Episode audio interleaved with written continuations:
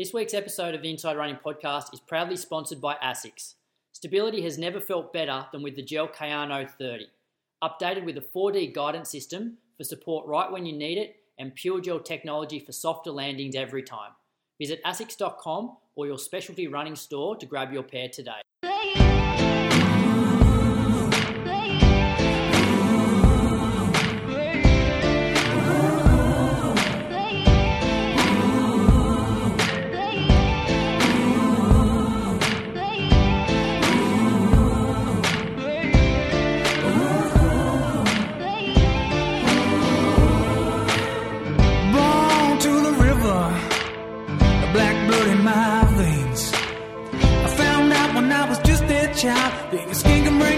Much pain.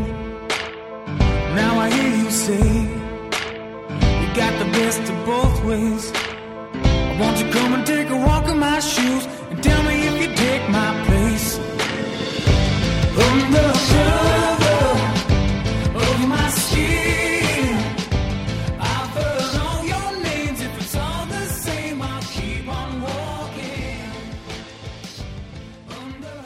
Welcome to episode number 300 of the Inside Running Podcast. Thank you for joining us for another week. Just talking off air. Not a lot to talk about in the world of running this week, but I'm sure we'll still feel 60, 80 minutes of running chat. And um, yeah, massive appreciation for people tuning in. Welcome to my co-host. He's up in Canberra, one week out from his heart operation. Bradley Croker, how you going this week? Good, thanks, Brady, and um, congratulations, boys, on reaching 300. 300's good. Don't know if Moose celebrates the uh, episode numbers or the years. Or is that you? I know one of you guys doesn't celebrate. I can't it. remember what I was on. Yeah. I remember one of them, but now I just can't remember. Yeah, I probably celebrate years more than episodes, but when you think about 300 weeks, and I was chatting to Viv the other day, trying to work out how many of the 300 weekly shows I've missed, and I reckon it would only wouldn't be be, a it would be a handful. Like I, I don't reckon it'd be any more than five. That's pretty good. Yeah. Uh, oh, I would have missed the most because I've done like road to Valencia and road to Gold Coast. Yeah, But then Moose, you wouldn't have missed many either over the years. Welcome to you, by the way, to this week's episode. I can't. I, thank you. I can't remember missing too many. Few here and there, but never a, like a batch in a row. probably similar moose, like f- five or so. Probably about that. I'll Just talk, trying to remember when. talk about a bit later the uh, whole 300 episode, what we want to do with the listeners kind of thing. But I am the one thing I am proud of is that the show has come out for 300 consecutive weeks. Like considering we've had what how many children in there? Five children, couple of weddings, change in workplaces, living arrangements, marathons, sickness. I know Bush, we were bushfires down the coast. bushfires, floods. My house nearly went under. Um, I think it's yeah. w- w- Yes, there's been some episodes where it hasn't been all three of us, but the show has continued to come out weekly for 300 weeks, which I think is probably the biggest achievement out of all the things. Yeah, it's look. It's a lot of podcasts start and finish real quick, just because it's like it's easy to get through the excitement period, like which is I guess the honeymoon period. Early on, you're excited, you got all these ideas, you got a few guests rolling through that you've thought about for ages, and then all of a sudden the guests dry up, the topics go a bit cold. There's a week without running news that one of the hosts gets injured, and all of a sudden fizzles gone. See you later. Yeah, listeners drop off. What about when we got through like COVID, when there was just no running news for like a year and a half? Every race Exa- just got cancelled. That was podcast boom time. I know numbers went through the roof then because no one could run in with groups of people anymore. Yeah. I also think I also think the podcast's been good for our running. Like all of us have run PBs uh, in the time that we've had like the podcast running for, and I don't know. Like for me, especially in those early years, like 20, 27, end of 2017, when I had the disappointment of of not finishing at Berlin, and you guys running pretty well, it sort of gave me that motivation to get back on the horse and run well in 2018 and it also it also just kept you accountable every week of like you know you got to get out there and, and train because you got to get on you know every Monday night and go through your training so it, it certainly helped me um, yeah to stay sort of motivated and, and kept me accountable Yeah, and it's been interesting to see how podcasting's evolved as well. Like, I think we people know us now because of the podcast. We're not like a certain status and then you start a podcast and build off the status you've already got, if that makes sense. Whereas now I feel like everyone who's popular or a decent runner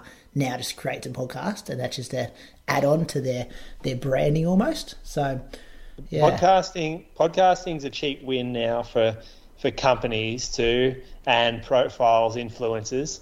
It's like, what's next? Oh, I do a podcast. Yeah. Of course, I do a podcast. It doesn't cost anything. Yeah. I can put it together, and yeah, I barely knew what a podcast was when we first started. I reckon you mentioning Brady that you do your own personal podcast was probably the the first uh, exposure I had to them with Yeah. Tell Me Your Tales. I remember that. I remember thinking, what a fucking loser this bloke. is. What's a podcast? Who does podcasting? what a nerd. Here we are, fellas. So I did an interview for another podcast the other day, and they were asking me about you two, what number you guys were on. Tell me your tales, and I was trying to think about it. Well, can do you guys know off the top of your head?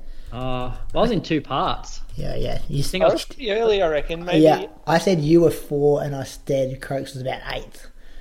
Dane Verway before me, I reckon. Here we go, Julian Spence, number four. I've just found this. Verway before me.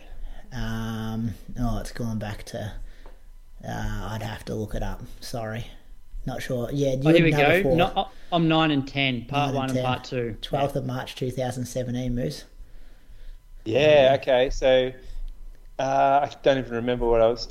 I was building up for Great Ocean Road, perhaps then. Episode 4, Julian Spence, a two-time Great Ocean Road Marathon winner, owner of the running company Ballarat, record holder, Bogong to Hotham trail race, and all Oh, round, yeah, an all-round ripping bloke. Oh, Jeez. yeah. Gee, you had to lie a bit in the intro to get listeners. Anyway, let's move on. Let's talk about some running stuff. Moose, do you want to go through your week first? Tell us about some marathon Oh, yeah. training. Got some people frothing on Strava over the week.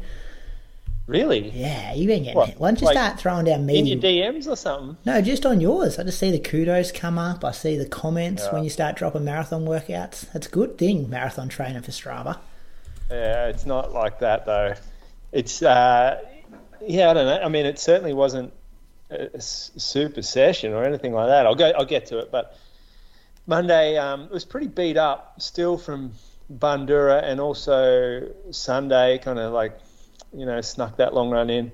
Dom Sunday Monday morning, so 4:56 is for the the run, so pretty cruisy that one. And then in the Arvo, um, four 44s for 40 minutes. The um, next morning, uh, we were. What happened this day? Oh, I was off to. I was off to um, Melbourne for. Ali had her, her testing this day, so I went up for that, and so I got a bit of a, a late start, I guess. Um, Bree and I ran together actually, so we ran from my mum's house and we just did a loop of town. That was quite good. Don't often get to run with Bree. I don't think we said a word to each other for like the first 20 minutes. it was beautiful. Just like tapping along, could hear each other's footsteps. But that's, I reckon that's when you're comfortable with someone, when you can run along and not have to like create conversation. You're just comfortable with like silence. The afternoon, but when I got back, I ran half an hour just up and over the cliffs. Pretty stupid, this one. It's like a hilly, a hilly double. I was feeling pretty shit. So this all this week, I didn't go to work the next day. I um, just ran an hour. I was considering doing a workout, but I bailed out on it. Um, I've had a I've had nausea for about ten days up into this this Wednesday that I'm talking about. So I would wake up and I would just feel nauseous, um, and I didn't really know why. I thought maybe I had like a virus or I'd, I'd, I'd, I'd increase my calories just to handle the, the mileage a little more. Um, and I thought it could have had something to do with that, which, uh, like, potentially it could have because I started to eat some stuff I didn't normally eat. But then, like, I worked out it wasn't that. Probably by probably by Wednesday, like it, it's just it's a bit of a side effect, I think, from some anxiety stuff I was having. Like I had a few other symptoms of that, which I often get like stomach issues from, and I think there is a link between, um, like your mental state and your stomach health. I don't know whether one causes the other. Because sometimes I've had like a bad stomach, and it definitely like like has me down in the like like in the uh, mood sort of in the mood space. But so I think they play into each other's hands, and and and I just couldn't like I was I was gagging on a lot of these runs, like dry reaching. I thought I'm not actually ready to do a workout yet. So I went. I had the day off, and that that day off work really helped me because by the afternoon, I, I felt good. Um, so I went out with Ali just for 30 minutes, and um, I reckon I was back on track here. So Thursday morning, I, I did a workout. It wasn't a crazy workout. I wanted something to come off Bundoora and into a marathon weekend. So it was just a threshold. It was four by seven minutes to heart rate. I didn't um, have pace or anything showing. I made sure I did it on a loop that's not that fast, um, just because I didn't want that to be a, a, factor in the workout. I just wanted to go off intensity. So the first rep uh, was 322 pace, and then 90 seconds I had between them. Um, second rep 314, and then third rep 316, fourth rep 318. So I got a little slower towards the end, but it's a pretty bumpy track this, and I didn't really care what the pace was. I was pretty happy to see those paces at the end. Just like that's that's okay for my threshold work. And then oh, I think I didn't. No, I didn't double. I went up to um, I went up to the Carner concert. So that was that was actually awesome. Big big performer. I actually I never really like I listened to his music uh, a lot, but I've never really seen videos of him or anything. Like I don't really use YouTube much, um, so it was pretty cool to see him like in his element. And the crowd was like super young. Bree and I would have been in the like ten percent of the oldest people there, so that was that was funny, but it was great. The show was awesome. I don't go to live music much at all, and going up to the city, the things I hate about it, but there's also like this energy that you just don't get in a small town, like crazy energy it, like live music venue, Palais Theatre. It's like such a spectacular building. Um, so there's some cool stuff like that you do miss out on in small towns. Uh, but I ran the next day in, on the tan, so I did three laps back to the hotel ran in the Kinvara, Saucony Kinvara Pro, which is a shoe that's about to release. Uh, it's a high stack plated training shoe. Um, it's got two different foams in it. It's got like their super foam and also their real stable foam. It's quite a firm feeling shoe. Some people will really like it. Uh, it might be on the firm side for me.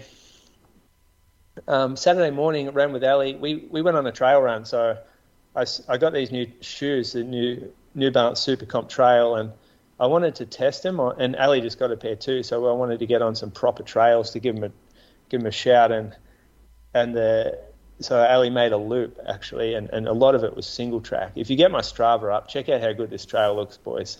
Yeah, I looked at the video. Bit of how, influencing. How about that green moss on the side into like a, a soft dirt? Oh, just incredible. Is it like um, that the whole way, or does it get like nah. rough, rough and narrower? that's why I said to Ali, I'm like, if fake news, like fake news social media would say, just ran an hour on this straight out my back step, do it every day. There's like 1K section of like this. Um, yeah, it's it's uh, it's an it's an awesome part of the the track. We did get some pretty cool trails as well, but these shoes really like the single track bit of softness underfoot. They're a bit firmer on the dirt roads, which we did get onto. Uh, but I, I, felt pretty good on this one. Um, there was a fast pace for that trail run, actually. I uh, doubled that that night, so half an hour, just cruisy around town. Ran up to the footy to see the uh, see if they were still playing. They weren't. So cool story that one. Marathon workout on the Sunday, so I've kind of been looking forward to this one. Uh, it's like the first proper marathon session I've done in ages. It was I wanted to run steady for 20k over some hills, and then I had a 15k progression planned after that. So I would change shoes uh, I would just put a bottle out on the on the car. Um, that the the first road that we ran on Gunflats Road is a dirt road, and it's like got some undulations in it. So that's pretty much where the only hills were on this run. At the at the end where I did the workout, it was pretty flat, but it's pretty decent climb up, and then you, you sort of run back to the car, and then back up a, a steep hill at the end. So I think we averaged 410 for that period. Then changed um, shoes, probably about a I'm going to say a five minute turnaround. Um, I don't know for sure, but it wasn't that long, and I had a real high heart rate at the top of that hill. Like I pushed up that last hill, so when I was getting changed, my heart rate was still banging. Um, and then I got into the the reps. So it's three by five k. Uh, let me just. Um, it's three by five k continuous, so there's no gaps. I wanted the plan was to hit 335, 330, 325, just with the probably thought that I'm about 325 marathon shape right now. Maybe a little fitter, but I don't I don't want to push anything. So hitting marathon pace for 5k at the end of 35k is is a pretty difficult thing to do, and I don't have that history over the last three or four years of doing workouts like this, and and so I thought it would be difficult for me. Uh, I couldn't get comfortable here, so I took off the first first 5k I just couldn't get my um, rhythm right. So I was like, I was slapping away. The shoes felt shit. I wore the Next Percent 3. It's the first sort of bad experience I had with them. And it wasn't a shoe thing. It was just my legs just weren't feeling comfortable and I couldn't find the right rhythm. So I ran 333 pace, but that like that's not because I felt good and 335s was too slow. That was because I couldn't find the rhythm I wanted. Um, so I, I, I, wasn't like stoked to run faster for that section. I was actually a little disappointed because I, I wanted to be disciplined with this. Can I just ask Moose, what did you do between the 20k and the 5k? Like you do some strides and stuff, like nah, not for this. So you one. reckon you felt a bit sluggish? You, cha- you yeah, changed shoes though, didn't you? Yeah. I um straight to the car, chucked the shoe on, had a sip of drink, and off I went. Yeah. So I'm going to say five minutes. Um, yeah, it was. I, normally I can pull that off, okay. I don't. I wanted to keep it as close as possible without a break, just so it was more like one continuous run, rather than long warm up workout. Uh, and I was just so keen to get into it. Like I was really looking forward to it, and so I just wanted to like basically just jump in. Um, I turned around. It started to get a bit windy by now, I turned around and I had a downhill for the whole. I mean, a downhill, but also a downwind for the next 5k. So once I ran the 333s, I'm like, all right, I'll try to drop five seconds a k from here in. That would be a good progression, like planned. The next 5k was the easiest by far because I went downhill, but I had the wind behind me. And then I turned around and I had the last 5k, and, and this is where I, I, lost. Um, I sort of lost the plan a little bit because I turned and the the wind was strong. So it was probably like 20, 30 k an hour headwind, um, and I was I was forcing myself into it rather than relaxing and just accepting that it would be slower because like I think this is where I just became that old runner again where if you've got a progression run planned and your third block of a three block progression gets slower, like that's a bad feeling. And so I was, I was, I made a bad call. I pushed too hard here. Heart rate reflects it. Heart rate of the last two reps was 156, 162. This one was 175. So this is over threshold.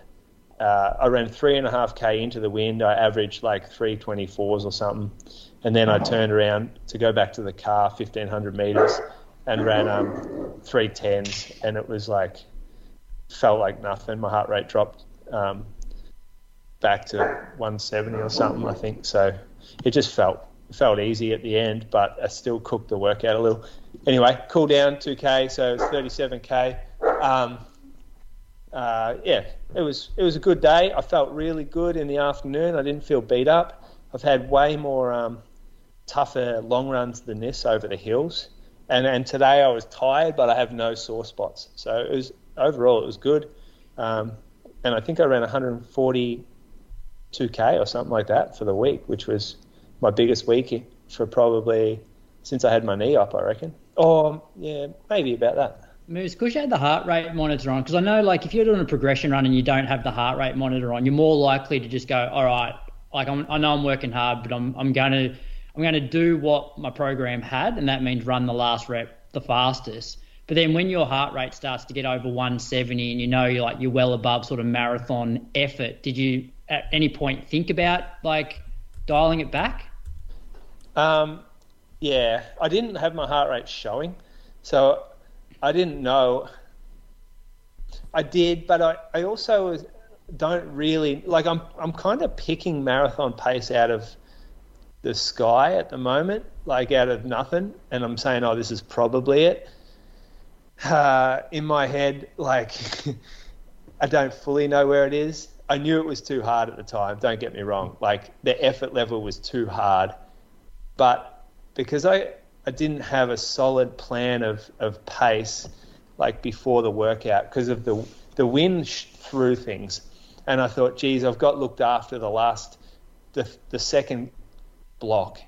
I'm like, maybe I need to uh, like I got looked after with this downhill, and I didn't push the pace on it. It probably allows me to push the pace on the way back.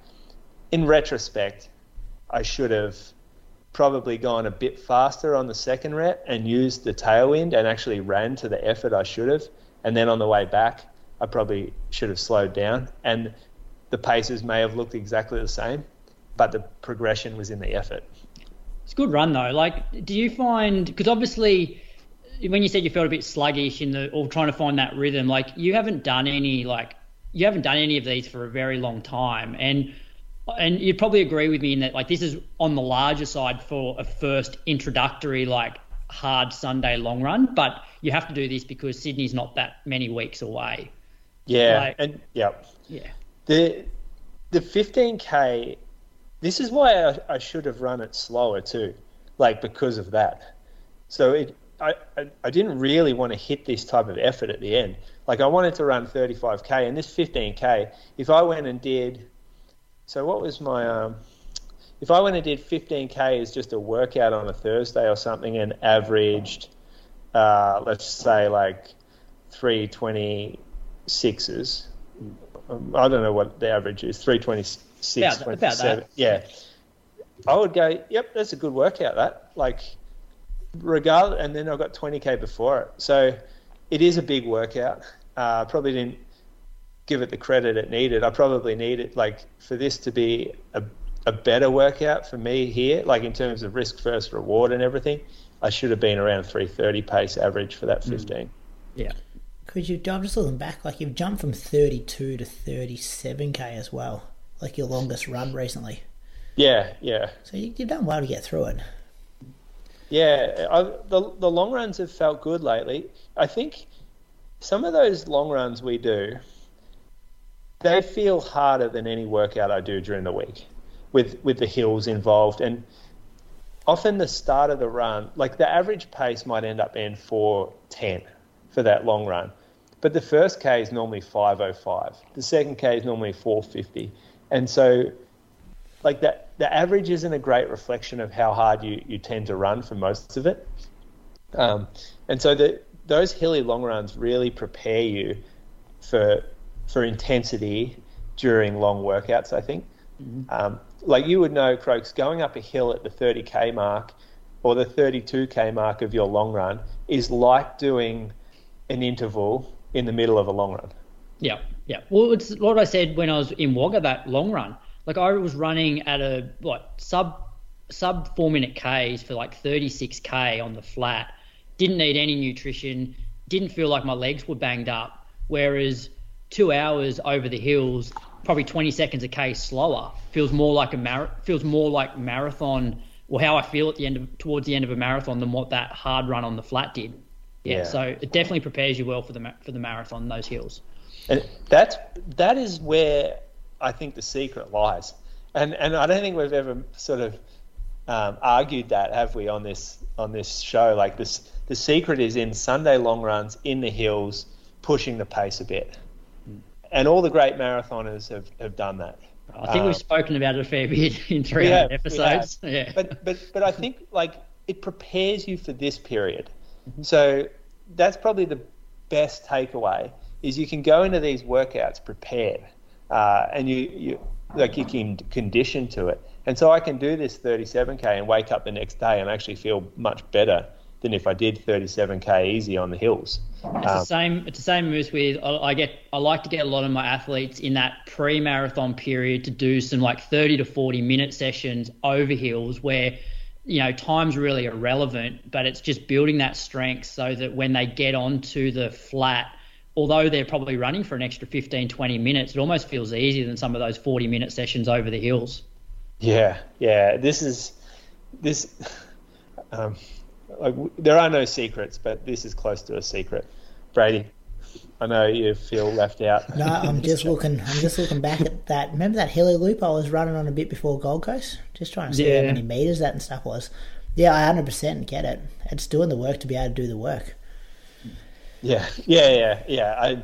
I, um, this I was talking actually about this to Ali, and I'm like, I think we should have our guys running at least 30k three weeks out of four of the month, um, and those three weeks out of four should also be over hills, and and and um, Sean Crichton was like, what every every week for a year over 35 or something. I reckon that was one of his. Um, Yeah, we'll One get of it the in points two and a half made. hours, not two hours anymore. Yeah, yeah, yeah. So Become accustomed to just doing two hour long runs.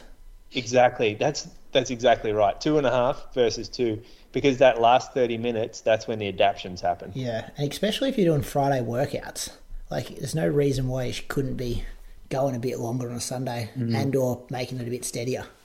Yeah. Yeah, and if you're doing 140, 160k a mm. week, you should be doing to like 32 to 35k long runs, maybe more. Like, Yeah. there's no reason you should be at 26, 28 with that sort of mileage. Yeah, not just ten weeks out from the marathon start doing that. Yeah, Imagine doing it for yeah, imagine doing it for forty of the fifty two weeks. yeah, Well, before my heart stuff, I wanted to bring in like a month month cycle where I would have one long run over hills, but just time on feet. So like two and a half hours. I'd have one run that was a fast finish, so maybe like the last five k at sort of closer to marathon sort of pace, and then I'd have one steady state run where I might run for like 90 minutes to an hour 40 at like that 335s 340s and then probably have like a, a, an easier sunday where i feel like you just cover all bases in that month in terms of just pretty good sort of marathon specific stuff without really you know getting too close to the fire yeah. Yeah, Yeah, I, li- I like to keep to keep a steady hilly long run in the build, even for those like six, seven weeks out from a race for sure. Give us a life update, Croaks. What have you been doing? uh Counting down the days. Yeah, so had today. Um, oh, I spoke to like what five people from the hospital, all via like um, like well, their equivalent of Zoom. So like a nurse, and an anaesthetist, uh, some a cardiologist, and then an electrophysiologist gave me a call as well this afternoon, just going through like what to expect. Um, you know, all the risks. Like there's just there are just so many risks that you sort of just switch off after a while. Like there's a risk of this, risk of that, and it's like yeah, it's low. Um, are you ha- still happy to go through with the procedure? And I'm like, yeah, I am. So, um, yeah, not too much to report. Um, Viv's uh, Viv's wanting us to get my will in order. so, not sure whether that's a, whether that's a good sign. Um, but no, looking forward to going down and getting it done, and um, yeah, hopefully get get back jogging at some point. Not sure when that'll be. Yeah, Yeah. don't need to rush that. When is it again? Next Which Monday. day? Next Monday. Next Monday. Yeah. Yeah, so I'm driving down Sunday uh, with Viv, and the kids are staying here with um, Viv's parents, and then yeah, I got to be at the hospital at like 7 a.m. on Monday, and then uh, depending on what happens, um, I'll either be released like late on Monday or um, have to stay in overnight and then get released on on Tuesday. Pretty efficient, isn't it? Yeah, it's been Imagine good. Come out the same day. Yeah. So um, and then they said I can't I think drive for three days. Uh, I asked the I asked the guy today um, in terms of how long afterwards until I could start running, and he said, well, the where they go in through the groin, like generally two weeks for that to sort of fully heal and like no lifting and stuff like that. Um, but then he said, look, from the heart point of view, like we are going in and we are like burning off part of like the heart. So, you know, you are going to get more sort of scarring. So he seemed to think it was like, you know, another month or something like month or two. But um, yeah, it, it obviously also depends on what they find when they go in. So yeah. they're, they're, probably those questions will probably be answered after I come out of surgery.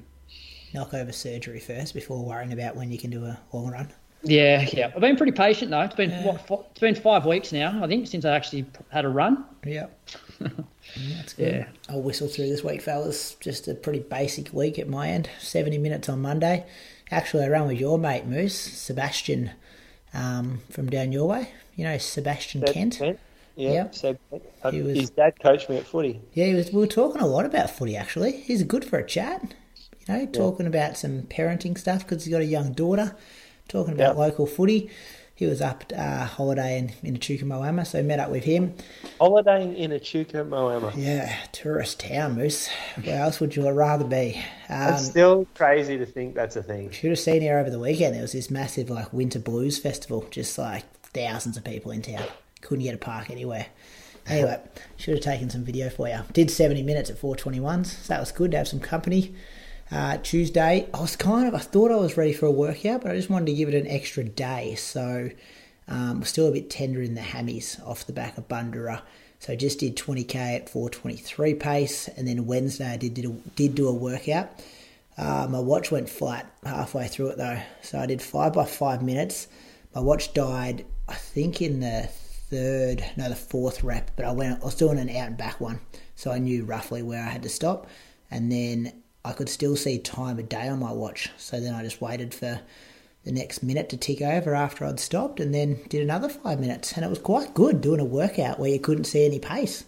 I'm just like, this is threshold. Let's just do the workout, and then what it is, who knows? But it's all good.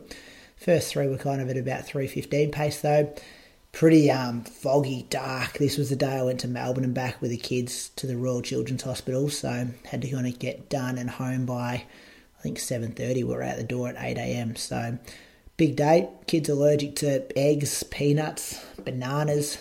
Oh. That's, that's Olivia, those three, and Hudson's still allergic to peanuts and garden peas. So we've got a couple of EpiPens. Garden peas? Yeah, he's allergic to garden peas and peanuts. What? So How? I never heard of someone being allergic to garden peas. Yeah, no, neither had I until even like the lady testing him. I remember last year when she first did it, she couldn't believe it either. Um, so yeah, but we've got to take Olivia back to do. She's got to see if she's allergic to baked egg. So like, which hopefully she's not, because baked egg. Um, yeah, that's in a lot of stuff. So what do you mean baked egg? So like that, like you know, egg in like bakery products kind of thing, cakes, oh, breads. Yeah. Um, oh, so pastas. she's allergic to raw egg. She's yeah, allergic to raw egg, egg so far, and then they do like this four-hour procedure where they have like nurses actually in the room and stuff, and they kind of see what her limit is with the baked egg. Jesus. I think I think actually trying to get a reaction to then yeah, um, use the EpiPens, I suppose. So that was fun, fun date. Um, Thursday, 13k easy at 422s, and then I did 10k in the afternoon. We got that uh, local fun run that I help organise coming up this coming weekend. And a part of my course, can you guys remember like months ago, I was like measuring these courses out and getting them sorted and things like that. Anyway, yes. since then, uh, a p- part of the course is flooded, so I've had to like change the course up. So I'm back measuring courses and making sure they're spot on and stuff. So I did the 10k course after work and it was pretty close, still a bit off. Um, Friday morning, I did a workout. This was grim, like dark, hammering down rain, um, and just feels like it's the middle of the night at like 6 a.m. But did um, 8 by 2 minutes at around 303, 304 kind of pace, off a minute shuffle jog. Pretty basic workout. I could have done 10 reps, but this week was all about just like get it done, don't push it. Like still four weeks after a marathon, just you'll want somewhere to go in the next couple of weeks. Um, and then afterwards, you just once you get workouts done in terrible weather, it's just the best feeling. I was just up and about afterwards in the cool down. Sun was coming up. Um, that was good. And then Friday afternoon, I ran the 5k course of this fun run just to make sure that was all good. Saturday, 10k easy at 4:30s, and then Sunday I did the half marathon course of this fun run. Um, it was 30k in total. My run at 407s felt really nice. It was good. Feel um feel reasonably fit, which is good. Have like this market though that I had to run through. Like you guys have markets in your town, like farmers markets, and then like this one's like the Carney market. You guys got a Carney market?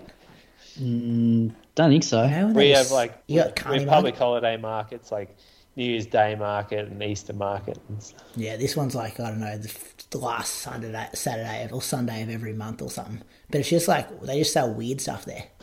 Yeah, like fake um, hoodies, like Yeah. like in, in the yeah, yeah. I know that. Data, data real, divinity. real like Crocs type lookalikes. Yeah, yeah, Yeah. Monster Energy hats, and then but then the next stall's selling like I don't know, like fake jewelry, and then the one after that Mm. selling like dog bowls, and then there's some guy like cooking a barbecue selling like bacon and egg rolls for like ten bucks, and yeah. They're the, that's the local like cricket club that does that, and um, Well, there was kids from school working the barbie at one of them. I'm like, these Yeah. kids are like ten, and I'm like, you can't go charge me ten bucks for a bacon and egg roll when there's a kid from school cooking it. No, we actually do have one of those markets. That's where we got Russell from. Oh, did Hall, you? Hall Markets, yeah, not far from here. Well, They're they on sell like animals. the yeah, they have animals there as well. Jeez, whoa, what is it legal? Yeah, yeah, it's all legal. Okay. sounds a bit dodgy.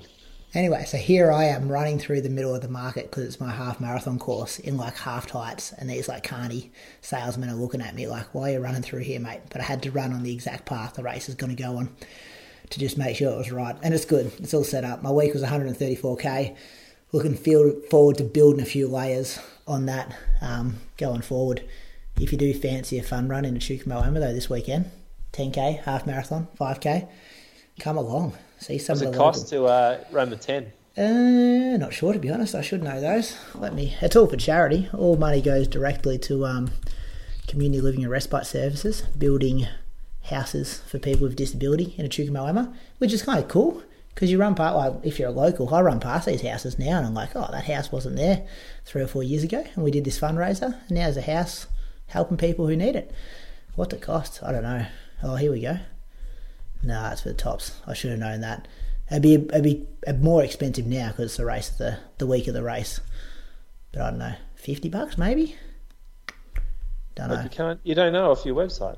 Wow, I'm trying to scroll down now and try and find. How do I it. enter then if I don't know how much it costs? Oh, here we go. Register for Johnno's Run. Just Google. It's called Johnno's Run.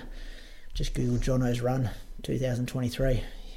Um, ten bucks on the day is eighty bucks. 70, Ten bucks, and it's eighty bucks No. on the day. No, no, ten k is eighty bucks on the day. Oh right. 74 early bird was 64 that's for adults kids price is obviously cheaper i'll put the link in the show notes let's thank some patron supporters hey croaks who you got Uh, I've got Ketil Monson from Bergen in Norway. Now, I don't have all of his PBs, but in 2022, he ran 236 at Hamburg Marathon, 232 in Berlin, and 234 in Valencia. Uh, he ran 73.49 at this year's BCM half marathon, and he's hoping to break 2 hours 30 this year, either at Berlin or Valencia, and he's a father of three. So thanks for your support, and um, good luck with either Berlin or Valencia. Not a bad hit list there, is it? Hamburg, Berlin, and Valencia. I was talking about They're this wealthy exactly the other they- day no but how easy is it when you live overseas imagine Yeah. just getting on a flight instead of like just two hours bang you can do berlin marathon Yeah, and, and if Berlin's Berlin's not your day, you can just reload and do Valencia a couple of months later. as australians that's like a once in a lifetime opportunity to get over there and do that Yeah. Yeah. you could do it all in the in three or four months um Moose, who are you thinking Yeah. I've got um Ben Rouse. He's from Ascot Vale in Victoria. He's um he's got a PB of sixteen thirteen from the twenty twenty three Box Hill Burn. 34.29 at last year's Zatopek graded race, 78.47 for the half in the 2022 Run Melbourne, and the the recent edition of Gold Coast he ran 248. Um, I'm just trying to do some quick math in my head. I reckon there's a little bit left in the tank for that marathon there. yeah, probably got some time up his sleeve. He runs for Essendon, uh, and what are they? Div two, Brady. Mm, maybe they were a powerhouse back in the day. Yeah, they used to go all right back then, didn't they? They did. Do you want me to look up results hub, Moose? Nah, don't do that. You know I Um, love looking up results hub. It's I reckon favourite website. You want to know any AV results? Let me know. I'll search them. Geez, didn't I make a funny joke about that the other day about Zaka? Yeah, Good, good get. Geez, I'm funny, aren't I? I did like that. Yeah, Essendon Div 2, sitting 11th at the moment, though. Div two, yeah. Ooh, Div three next year. Nah, there's three teams behind them. Yeah, right. Um, uh, yes, so he's also spent time in Myanmar, which uh, formerly known as Burma. Burma. Thanks, um, Croaks, for that. No worries.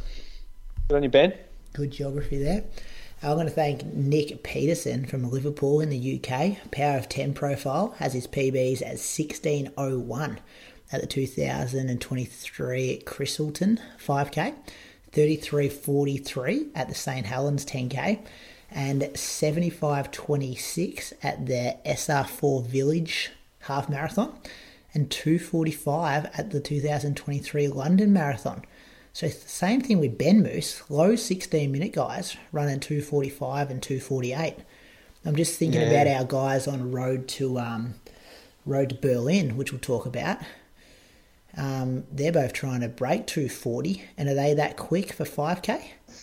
No, Rob's, Yeah, I don't- Rob's run like 1640, 1650. Mm. And he's Jimmy run, yeah, 240. Yeah, I don't know Jimmy's PB in the five. Doesn't run a lot of fives, that's for sure. Would you say it was 16 low though?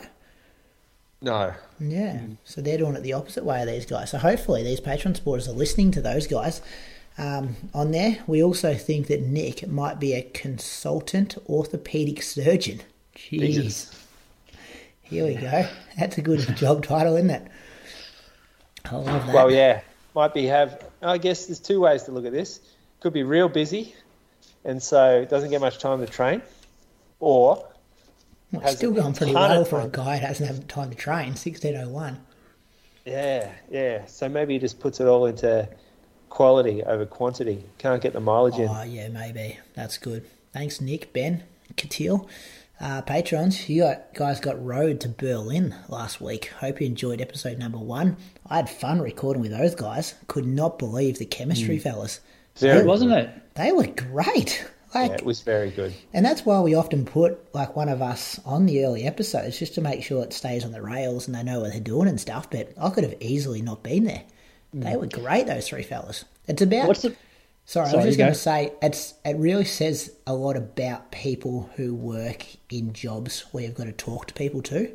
Like, mm. absolutely no offense to some of the elite athletes that we've had on those series and stuff, but they're the way they interact and communicate. Obviously, um, doing it so much in their workplaces, it's shone mm. through very mm. heavy. Then, Yeah, um, and, and I think it also struck a chord with like because most of our Road To series have always been, you know, the top end. You know, people trying to break the 220 or the, the women in the mid 220s, and you know, we've got a couple of the, uh, you know, uh, not like not recreational runners. Rob Rob would happily be called a recreational runner, but it struck a chord with those people in that sort of 240 to three hour range, or you know, the people that are running three hours now that hope to eventually get to breaking 240 and they can see sort of what training people do to do that. So it's maybe a little bit more relatable, um, which was evident in how many. I don't think we've re- ever received that many positive feed like messages after episode one of a Road To series. Oh, no. So many. even like on my private DMs, even today, people are like, "Wow, how did you put these three guys together?"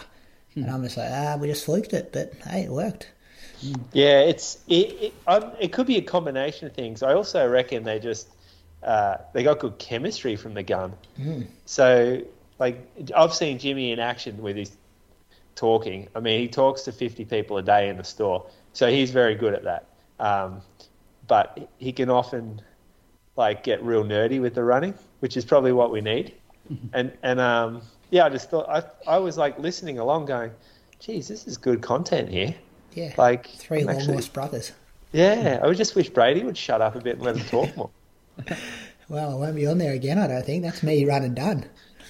yeah, well, let's let we'll let Croaks baby his boy, Rob, get on there. I was hoping you might take him to task a bit, Brady. Like, you know how, how you used to do with, with Ed and with Tim?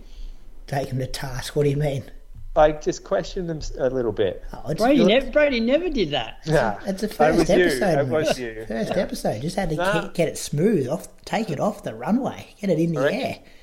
Jimmy, uh, Jimmy needs to be challenged a little on his training. He was going It's- all right. Croaks, Croaks, you've got to get into him this week. All Get a real, real soft Sunday session. You'll have to have a look at it. I'll go through his Strava with a fine tooth comb. Yeah, good one. Uh, that's on patreon.com forward slash inside running podcast if you'd like to support the show. Uh, there's three levels over there. Get heaps of different benefits depending on what level you're on. It's all documented. Thanks to the uh, amazing legends though who are over there. To um, you know, episode 300 we spoke about at the top of the show. Definitely wouldn't have got here without those legends over on Patreon. It's a very small percentage of our listeners who support the show financially to make sure it comes alive each and every week for um, for the benefit of everyone else. So if you uh, yeah want to help out those people over on Patreon, help us out. That's where you do that. This week's episode of the Inside Running podcast is proudly sponsored by ASICS. Stability has never felt better than with the Gel Kayano 30. Reimagine stability. New 4D guidance system provides adaptive and on demand stability, supporting runners in every step of their run. Softer landings. New Pure Gel technology for enhanced shock absorption, softer landings, and smoother transitions. More cushioning. New lightweight FF Blast plus eco cushioning and an increased 4mm in stack height means an even more comfortable ride. A lighter footprint for a brighter tomorrow. The Gel Kayano 30's carbon footprint is 14% lower than the industry average, a study conducted by MIT. Visit asics.com or your specialty running store to grab your pair today. Running news croaks, it's pretty light on. But the big story early on in the week was uh, Ollie Hoare pulling out of the world champs. Uh, yeah, so I think all of us found out via his um, Instagram account. So I've, I've got it written down here what, what he wrote. So I think I'll just read it out. Um, so he's in St. Moritz at the moment, uh, and he was able to get some treatment and an MRI to figure figure out what the discomfort was. And the news wasn't great. Uh, I have a small grade one sports hernia and significant swelling in the pubic synth- synthesis, um, athletic uh, pubalgia, uh, which means I had two options. Uh, first option, I could continue to worlds under painkillers to train and compete, which would probably make it worse. Then, after, try to begin the process of recovery and the possibility of surgery, making it a close call to the Olympic trials. Uh, the second option was shut down my year and focus on the recovery process now and be ready for the Olympic year. It's obviously an easy call looking in, but it was a hard decision to make for me. I had a disappointing Worlds last year, and this year felt like I could do something special. I worked so hard and feel like I couldn't showcase that, but that's life, and so many athletes go through the same struggle, if not worse. I'm heading back to Boulder tomorrow to start that process. Thank you to Dathan and the OAC team for their support. So, um, yeah, it's a bit of a blow. Yeah, big name like that certainly is, and especially like the last world champs, um, would have been good to see. Like because he bowed out, didn't he, of the heats, and then went and won the gold at the Comm Games. Yeah. And I know he kind of got the redemption for the Com Games, but I'm sure that still would have been on Ollie's mind to do it on the world world champs kind of stage. Mm-hmm. Yeah, and like it hasn't been it hasn't been a great like he's been running.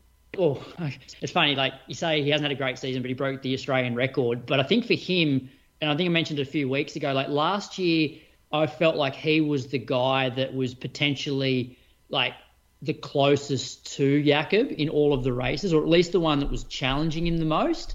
Whereas this year, I feel like he sort of, uh, although he's run faster, he's probably dropped back a little bit because most of his training group were beating him. Um, so, you know, last year I would have put him as like second or third in the world, whereas this year I probably got him more like sixth or seventh, which, you know, I don't know how long he's been running through this pain for, and that, that might have been a factor. Yeah, yeah, that would have been, I'd say. Um, so that opens the door, though, for some of our other 1500 metre guys on the rankings to possibly get a start. I know you've got a whole lot of uh, people who have qualified for world champs here written down, but we might start with the men's 1500. So Stewie's obviously a lock, and Adam Spencer because they've got the time. Yeah. Myers has got the time, and Ollie, of course, but they're not going. So does that open the door for Matt Ramsden? Potentially. So the 1500 has 56 spots, and so Stewie's ranked 13th uh, on time, and Adam Spencer's ranked 21st on time. Ollie was ninth, um, but he's obviously a scratching, and and all of this comes from the World Athletics Road to Budapest site, which has where everybody's ranked. Um, Sorry, so, Croaks. Yep. Do you do you mean on time or do you mean on points? No, so because they've got the qualifier. Yeah, because they've got the qualifying oh, yeah, time. okay, gotcha. Yeah, so so Ollie at the moment's ranked ninth on that road to Budapest um, table. So he, although he's scratched, he's still in as a basically as being selected in a way. So he's ninth, Stewie's thirteenth, Spencer's twenty first, Myers has also got the time. Now Ramsden's about five spots outside the quota on rankings points. So the only way he can get in now is if people pull out. So obviously Ollie is one person that's going to pull out, and then he would probably need another four people from various countries to um, not take their spot for him to then move up into that 56. And he ran 339 overnight in Luxembourg, didn't he? Yeah, which probably won't help him. Yeah, ran 335, his season best. Mm-hmm. Um, so yeah, that'd be interesting waiting time for him other events, did you want to go from the top, like the men's? We'll do the men's first, as we're on the fifteen hundred. So Joey yep. Deng, Pete Bol, um, and then those two are a lock. Yeah, they're a lock because they've both got the time. So Deng's thirteenth, um, Bol's seventeenth. Uh, once again, the quota for the eight hundred is fifty six, and Riley McGown, as of like eight a.m. this morning, um, was fifty second on the rankings, and they take fifty six.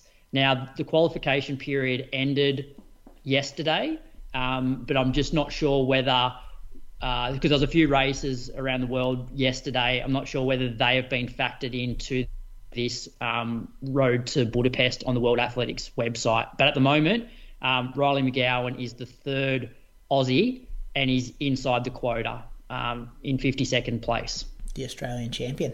Yeah. Uh, the 5K, they'd taken 42. Stewie's got the time. Morgan mm-hmm. McDonald's ranked 40th. And Ky Robinson is five spots outside the quota.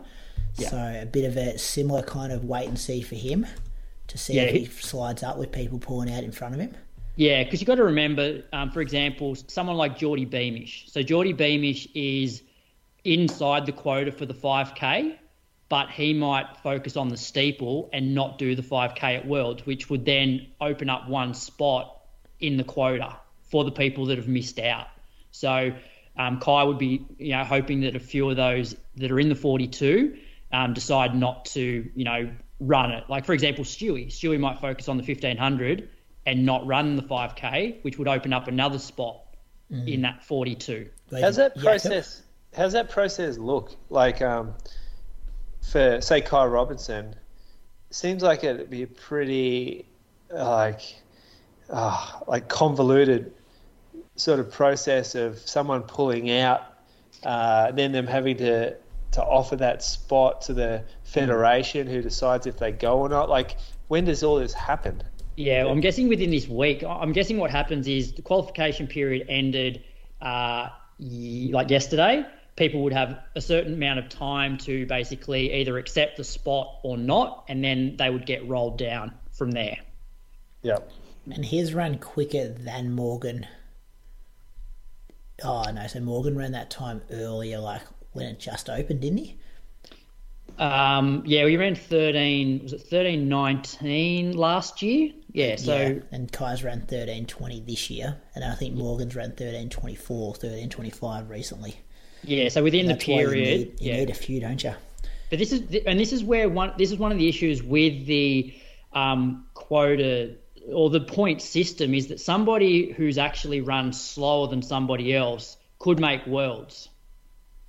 Yeah, um, yeah, yeah, yeah, so, yeah. So, so for example, if we look at the um, if we look at the women's uh, like 800, um, that Carley Thomas, we, we, we, reported a couple of weeks yeah, back yep. she, she had broken two minutes.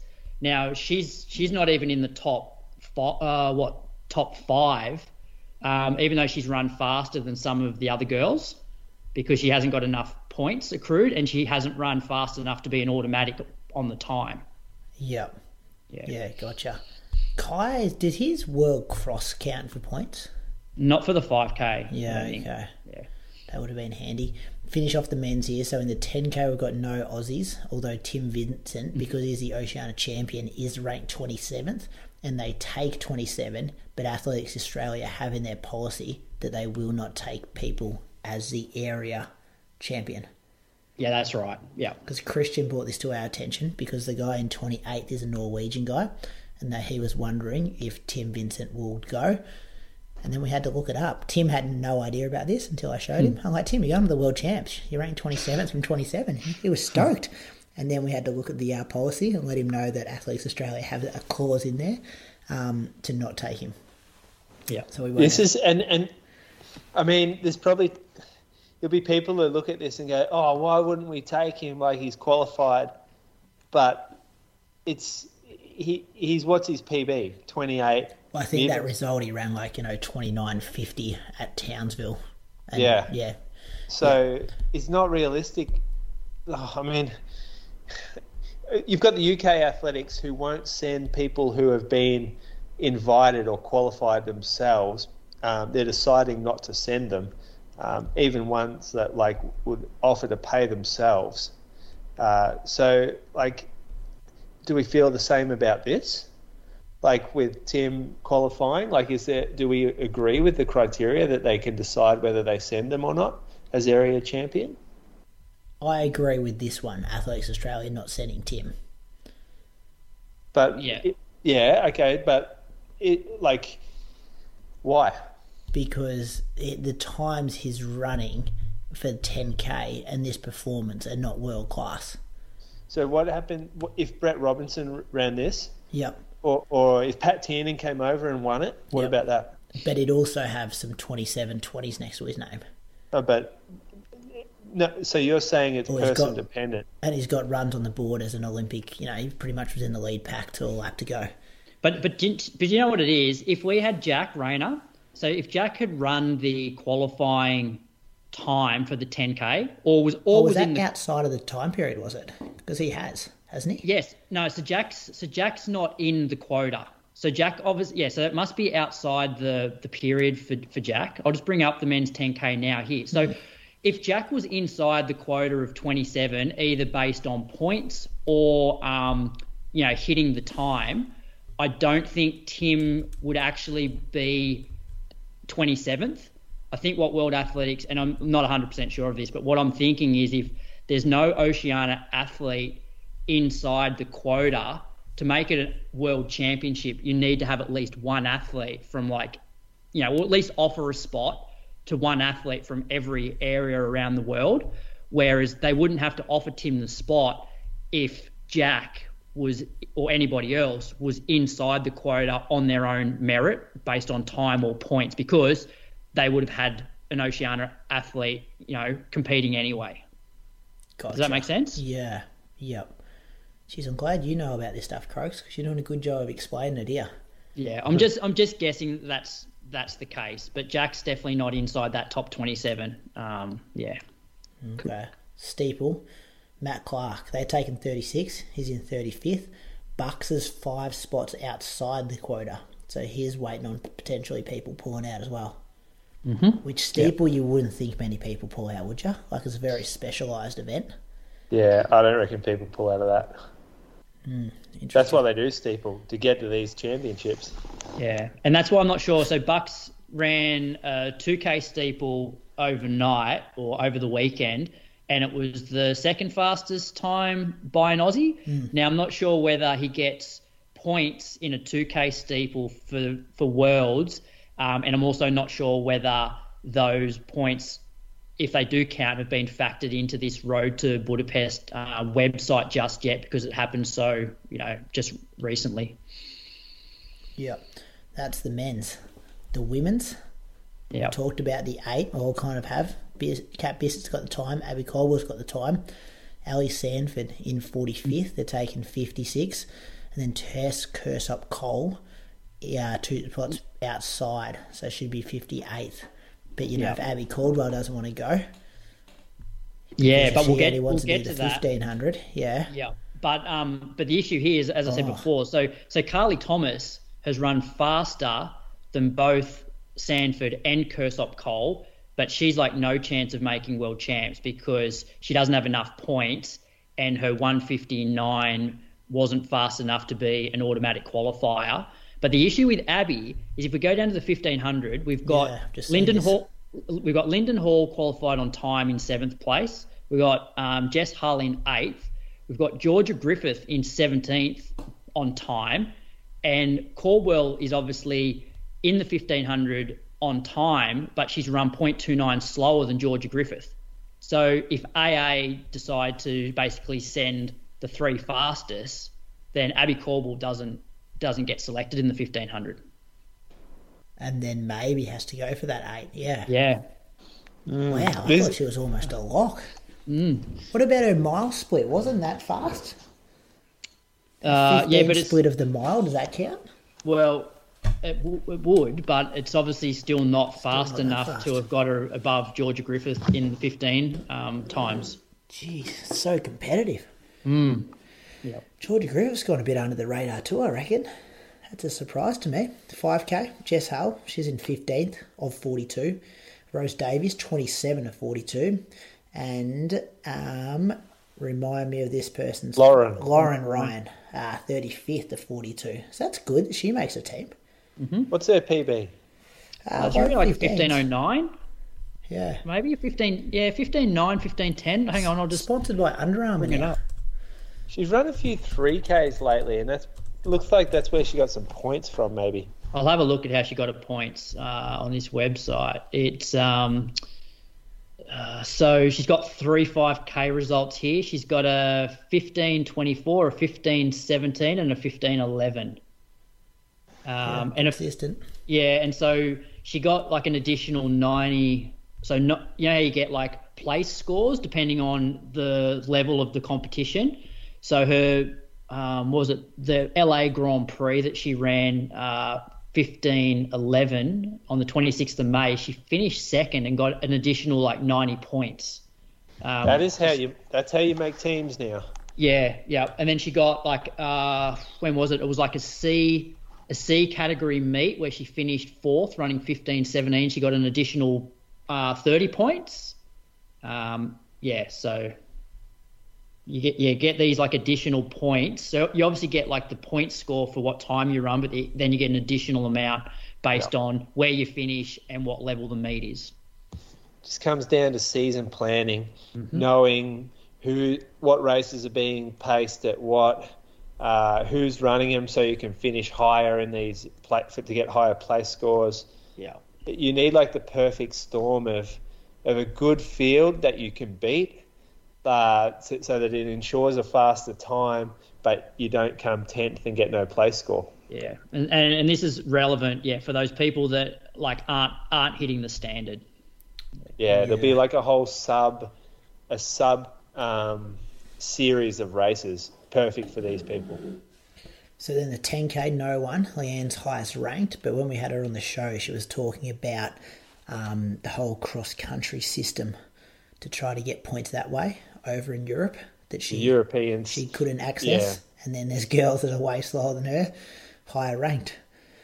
So yeah, yeah, the- that's a bit of a mess. It looks like that there was like a, a European cross country season that was basically a gateway to the World 10K Championships. Yeah, um, and and no one really probably knew about it, and it was only kind of accessible to Europeans because it's in Europe. So because So the times are so quick too. yeah, No coincidence, no Australian men or women will represent Australia in hmm. the 10,000 metres. And then the steeple for the women, Amy Cashin, she's in 27th of 36. Um, Cara Ryan is 30 of 36. And Emily Erbacher is 34 of 36. So we'll send those same three that we sent to the world champs last year hmm. and Olympics. Maybe. Close. Throwing statements hmm. around. It's an interesting team on the whole of it. Like I guess we've got the marathoners who have we've, they've been named a while ago. We should Who's the, say um, this is this is not the team. Sorry, this, this is just our this is our speculation of how it, how, it might, team. how it might play out. Um, but just looking at the 10k is interesting for the women because the whole chat we're having about Tim Vincent, I don't see any Oceania athlete in the top like 27 or 28 quota. Who won Um, it last year? Uh, Remember the year Ali and Sinead went up to do it, Moose, Townsville? Yeah, I do. They actually ran pretty fast that day. Yeah.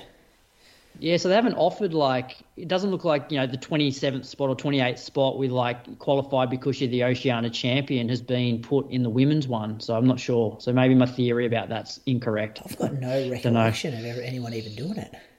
Sorry if you're the person who did it. I just can't remember. Anyway, we'll see what happens when they, they should name that team pretty quick then if all these points order gets sorted. Mm-hmm. Uh, the other last, last bit of news here was our man Kelvin Kiptum. He's going to run Chicago Marathon because the elite fields were announced for Chicago. Um, I kind of predicted this, didn't I? That he wouldn't go to Berlin with Kipchoge. He'd go somewhere. I thought he'd maybe go to Valencia again. I thought he'd go back to Valencia. Yeah, maybe. Uh, what's his name? Oh no, Christian's Christian. got that. Christian Oh, made yeah. the call. Yeah, Yeah, because he was um, good. Christian. yeah. Chapter guy. chapter guy, they'll make that one all about. I, I don't like this. That every major or big city marathon is a one man kind of one or two man show, and you can't all rock up to the same one. I guess Yeah. that's Olympics and world champs, but Christian was like, no, no, he ca- won't run it because it's an NN have a relationship with that one, and he's he's not an NN athlete. So, yeah, um, the, These are, these are good fields. Like Oh, yeah. Chicago, Ch- Chicago sometimes you know goes under the radar a little bit as a world marathon major, but you know you got Kiptum, you got Bashir Abdi, um, Benson Kipruto, um, yeah, Galen Rupp's having a having another go, and then yeah, like in the women's, you got um, Ruth Chepngetich, um, Joyciline Jepkosgei, Genzebe Dibaba, Emily Sisson, Sifan Hassan. yeah, Yeah, like that's yeah. Um, Emma Bates, like it's yeah, loaded. it is, isn't it? Molly Seidel, past guest, Yeah. your mate Moose. Fast guest, That's good. She was. Good from you. Yeah. Yeah, I know, but I just can't remember it. Um, so that was the big news out of Chicago, and that's all I've got for listener, or not listener, for um. Can you tell I've had hardly any sleep tonight, fellas? My daughter was How you up going from, good, mate? Oh, 10 p.m. to 2 a.m. last night. She was up for. It wasn't good. I'm all over the shop. Anyway, What that's, she sick? no, she just wouldn't sleep. I don't know what was going on. What Anyway, do you mean? She just like, she just woke up crying at 10 a at 10 p.m. and we didn't get her down till 2 a.m. oh, that's a lot of time. Carly did the first shift, then she Mm. kept crying. I did the second shift, and then uh, maybe Carly again. Then maybe yeah, it was a shocker night. Anyway, the Kayano 30 shoe review. That's where we're moving to next. This is going to be exciting because this shoe moose had a bit of hype coming out of it Well, on the yeah. billboards everywhere in Echuca, Moama. Did I tell you about this? No. Ran, ran past our two sports stores that we've got. They got the big posters of it out the front. Is that the billboard? Well, not the billboard, like you know, like you like talking about their shop front? yeah, shop front window thing. Yeah. Yeah, yeah, yeah. So yeah. ASICs are paid for the shop front. Yeah. That's how that works. But they go big with this shoe, don't they? It's well, this is the Kayano. This is 30 years old, this shoe. This has been around for that amount of time 30 years. It's the 30th version, but it's the. Like, Kayano's never changed much. They would tweak it, overlay here or there, they'd change where the gel sits. They'd sort of talk about it being a breakthrough in shoe technology every year. But this is this is the first time we've seen it significantly change in the whole history of me wearing shoes. Um, so since like 2008, I walked into a store. Actually, it was 2007, early. Walked into a athlete's foot uh, in Geelong. Said I need to get fit. I need some new shoes, and stood on the thing in the middle. They go, "This is your shoe right here, 260 bucks." And I'm like, that must be good. 260 bucks. I am getting the best fucking shoe ever right here. Uh, and everyone's had a Kayano, right? Have Yeah. you both running Kayano? Same experience. I've had a Probably the most expensive one. Yeah, yeah. Everyone's had a Kayano. It's it's it's an Australian thing though. It's like so big in Australia. It's got, we've just got this like culture of Kayano. It's it's because we have a lot of small towns, sports powers, and that in the small towns, and it's an easy win for a sports power to sell a Kayano to the local runner. Because why not? It's expensive. It must be good, and it's got support in it. That was quotation marks, uh, and it's like one of their more cushioned shoes. And again, cushioning. Who doesn't want that? So it's an easy it's an easy win, and we used to enjoy uh, in the store sort of having someone in a Kayano come in, and we asked them why they got that, and no one really knew why they got it. Uh, some people liked it, others didn't like it. Some people it was good for, like functionally, and others it was terrible for. But now, like this is the first Kayanos that I've actually liked to run in. Like that I put this on tonight and went for a run in it. And I'm like, this is a this is the shoe that I chose out of my entire shoe um, quiver to, to run in.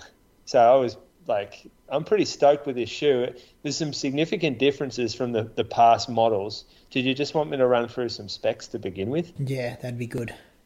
So it's still not a light shoe. It's 303 grams. Um, that's a men's nine, so certainly not a lightweight, and it never should be. This is like a, a stable, like a supportive training shoe uh, for a lot of the population, and our average population is overweight. So we should be making shoes for the average sort of punter rather than the elite runner. This is a shoe that will cover that. Uh, heel height 40 mil, forefoot height 30 mil. So what that basically it's it's stacked. It's got the same sort of stack height as a Vaporfly at the back, up front 30 mil. Um, that's a 10 mil drop. It's pretty conservative, but it has come down over the years from like 12 mil. Some of the ladies' Kayanos even used to be higher, I believe. Uh, so this, they're the sort of specs. Um, the major difference to previous versions is the, the previous versions used to have support in the form of a medial post. So classic Asics was you turn the shoe and look at the inside of it, and if it had a big block, block of grey foam under the arch, then that was medial support, and the idea was that it would control the foot that um, pronates, so rolls in, and um, the shoe, like the idea was that that high density foam that sat underneath the uh, medial arch and the, the, the heel, it doesn't compress, and so when it gets force applied to it, it won't soften, and the foot gets almost like a little correction back in that point because the rest of the foam around the foot is soft, especially on the outside. Um, now, there's a lot of like you guys have run in the Kayano Light, haven't you? Mm. Yeah. Yeah. So the Kayano Light was almost like a, a, test case, a guinea pig for this type of new concept that they've got, where they offer support through the geometry of the shoe rather than adding in another a, a different density foam. So the, if you look at the shoe, I'm not sure if you boys have it in front of you, but it's got like a convex cutout on the lateral sidewall of the midsole. And on the medial sidewall, it's a convex shape where it's almost like a bubble. And so the concave compresses and the convex, that, that's like a lot of resistance to um, load just through the shape of the foam. So it's quite flared out there. It's the same as the Kayano Light was, um, but that's how it get, get, gives it support it also has like a few other elements. Like if you look underneath a big, um, big medial platform, like they have a thing called a guidance line, and um, the guidance line is heavy to the lateral side, which means a much bigger medial, like uh, slab of rubber, I guess, um, which provides resistance to a foot that might want to pronate a little more as well. So will they still continue the the light versions of these shoes? No, they won't in the future. Okay. So the, like the light versions will, will, phase out. Yeah, and and this shoe here is much more cushioned than the Kayano Light. It is heavier, but that's like training shoes. I don't think people get too caught up in in weight unless they want a real poppy one. For me, this like when I put my foot in this shoe compared to a lot of the other support shoes, I I felt like a noticeable cor- correction almost in my like I was I had a lot of resistance under the inside of my foot and heel. And my foot pronates a fair bit. And when I went for a run, I thought, geez, this is really alter- altering my mechanics here, uh, which is the exact point of the shoe for that sort of athlete. Um, and I, I, I love that it's got more juice under the forefoot now, like a real thick, padded area. Where in the past, a lot of this shoe has also always been really slappy to me. Um, whereas now it's got a bit of a rocker, kind of like how the Nimbus 25 feels, um, but just a lot more stable and a bit firmer than that shoe. So it's got got a really wide heel, and so when I'm beat up, when I'm on a like super recovery run, I'm running five minute Ks. I often have a like a much slower cadence, and I land a bit more through my rear foot, and this it basically just gives me like this insurance policy back there where I can put my foot down in pretty much any angle, and I know I've got coverage. Where you can't do that with a lot of these new age super trainers. You just they're they're pretty unforgiving. Like if you miss the mark, you're going to f- sink into the wrong part of the shoe, or it's going to feel really unstable. Whereas this shoe, it's almost like running for dummies. That's kind of how I feel about it. You can put the shoe, you put your foot down at any point, and it just looks after you. Like if I was running in the dark, I would want a shoe that felt like this under my foot. Yeah, right. So you said you wore it today. Will you wear it more for your double run than your Yep. bigger run in the morning? Absolutely. This this shoe will feel heavy and cumbersome to me the longer the run goes. Um, and that by when I say that, the longer the run goes, the better I start feeling, the more the pace increases. And so that's where I want a shoe that does feel a little more lively and I don't have a big slab of foam under my foot. So yeah, I, I put this on for 30 to 40 minute runs, um, and I run a bit slower pace. But for some people who, who don't run twice a day and they their whole their whole purpose in running is to, to, to build mileage and do a lot of easy jogging, then this could potentially work for them, especially if they have that um, those sort of mechanics that enjoy a bit more support. There's certainly people out there that appreciate uh, a shoe that feels more stable to them underfoot, and and if they do are a little more mobile and they get a lot of medial deviation through that sort of ankle joint, then this shoe can can can help, I guess, stabilize that. Yeah. First thing I thought about it was like, where does this fit? Like I've because I've only been doing single runs. The Super Blast has been getting a smashing at my place because I'm just like one run a day. That's the shoe of choice. Love that shoe to bits. So then when this arrived, I'm like, oh, like I don't want to wear it for a long run first start. So I kind of have introduced it in those like 50 to 60 minute kind of easy jogs. And I just think it's a, it's just a workhorse. Like it's not Yeah. super sexy, spongy, um, up and about like I feel with the Super Blast or the Glide Ride. This is like this is just a workhorse. I'm putting it on the day after workouts, or as you said, that second run of the day, and it's just uh, not think twice about it. Put it on your feet. You know you're going to be right. But but this you're too light for this shoe. You're too light. You're too poppy. Um, you've never really run in support shoes, so this is not a shoe for you. Okay. and, and, and that's where like having shoes sent out to us um, we love it of course and it's great for testing but this shoe is pretty niche in terms of who it's going to suit and so you i don't think it suits and so i can't imagine that you would love this Yeah, you Whereas called put that early. yeah Yeah. Well, I don't. I, I don't. I don't like. I'm not absolutely frothing it like I'm the Super Blast, but it's like I respect it. Do you know what I mean? Like I can see its place, but it's not Yeah. my. If I got that sitting next to the Asics Super Blast, I'm going for the Super Blast. yeah but it, do you wear super blast for your like 30 minute jogs as well No, not really, because I almost want to like save it. oh yeah okay but Yeah. you would if if you had an endless supply you would wear that for your like five minute pace real cruisy monday mornings No, because I think it's important to mix it up a bit and not like overdo it in those super shoes, like super Yeah. jogging shoes, because then I think you come accustomed to them. So I, I like having like I don't know, yeah, the term workhorse shoes on the go to be then when you put the other ones on, you feel like good, well not good, but you just feel that difference. it's good to mix up shoes hmm. for your injury anyway, like. Yeah. reducing injury. Yeah. So, yeah, it's smart to do that. And I still do a lot in the um, even today I was in the Asics Kayano Light.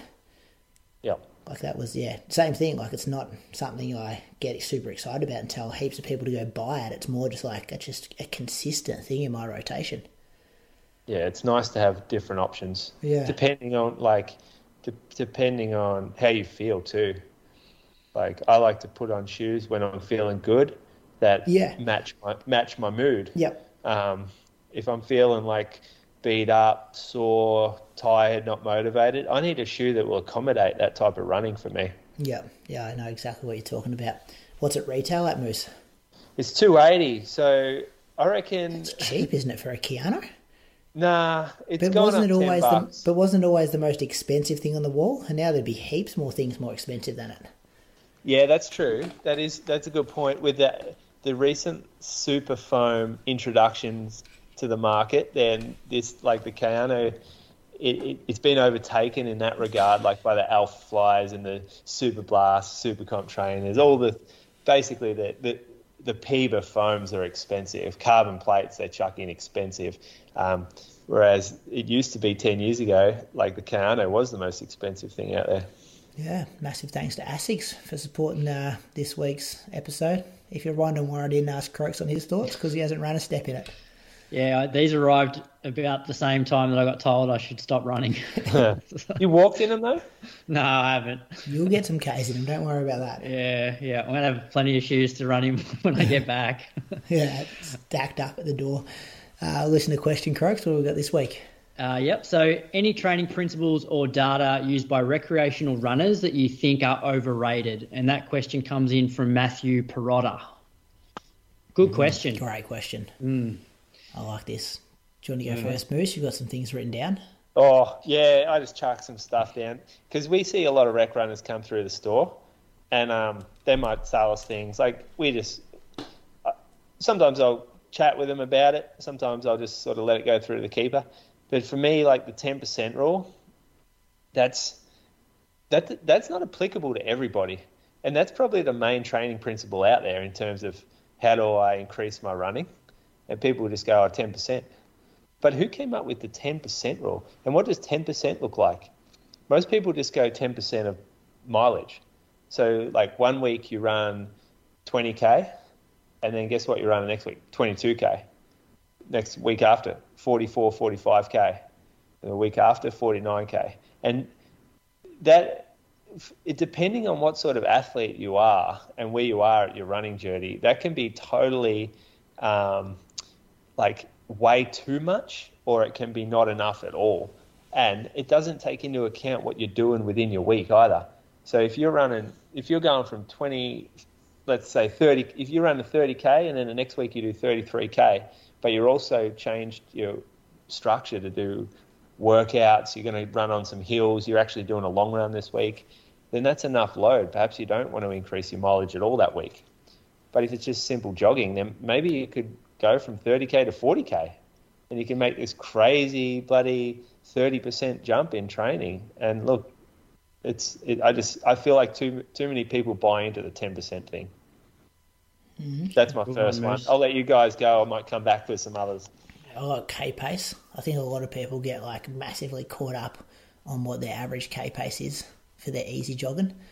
Um, and that's like the be all and end all. So if it's and I follow people on Strava that like jog similar pace to me that would be ten minutes slower over um, 10k, but it's a massive thing for them to average a good pace on their jogging.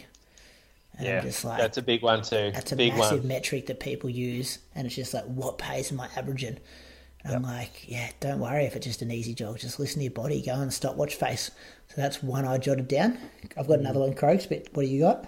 Oh, I had one that Moose has already written down here. Moose has got here Garmin estimators. Now there's there's Oh, a yeah. lot in there's a lot in the Garmin range. The one I was originally thinking of was um, when people start talking about how their VO2 max has gone up, like their Yeah. watch tells them about their VO2 max, and um, often this data is coming from like a wrist heart rate, which is not accurate anyway. And whenever whenever I see a screenshot of somebody talking about their VO2 max from their watch, I'm just like, don't even bother. Like, Total, total shit.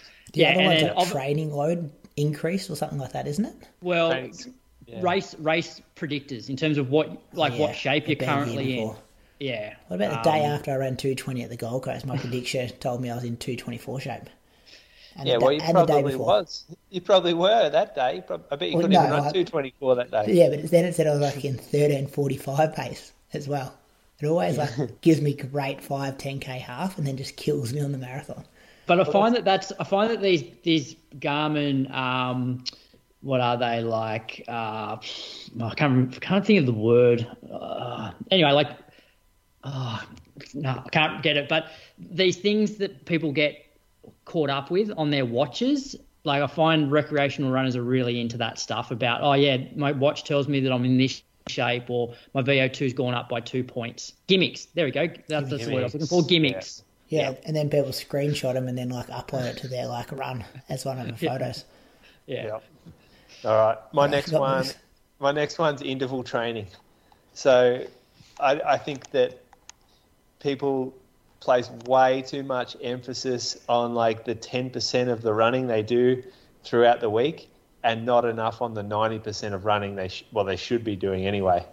Everyone loves talking about their interval session, their 400 repeats or their K reps or their hill sprints or whatever they've done, um, but no one no one cares about the easy jogging that they probably should be or could be doing instead of that in order to get fitter.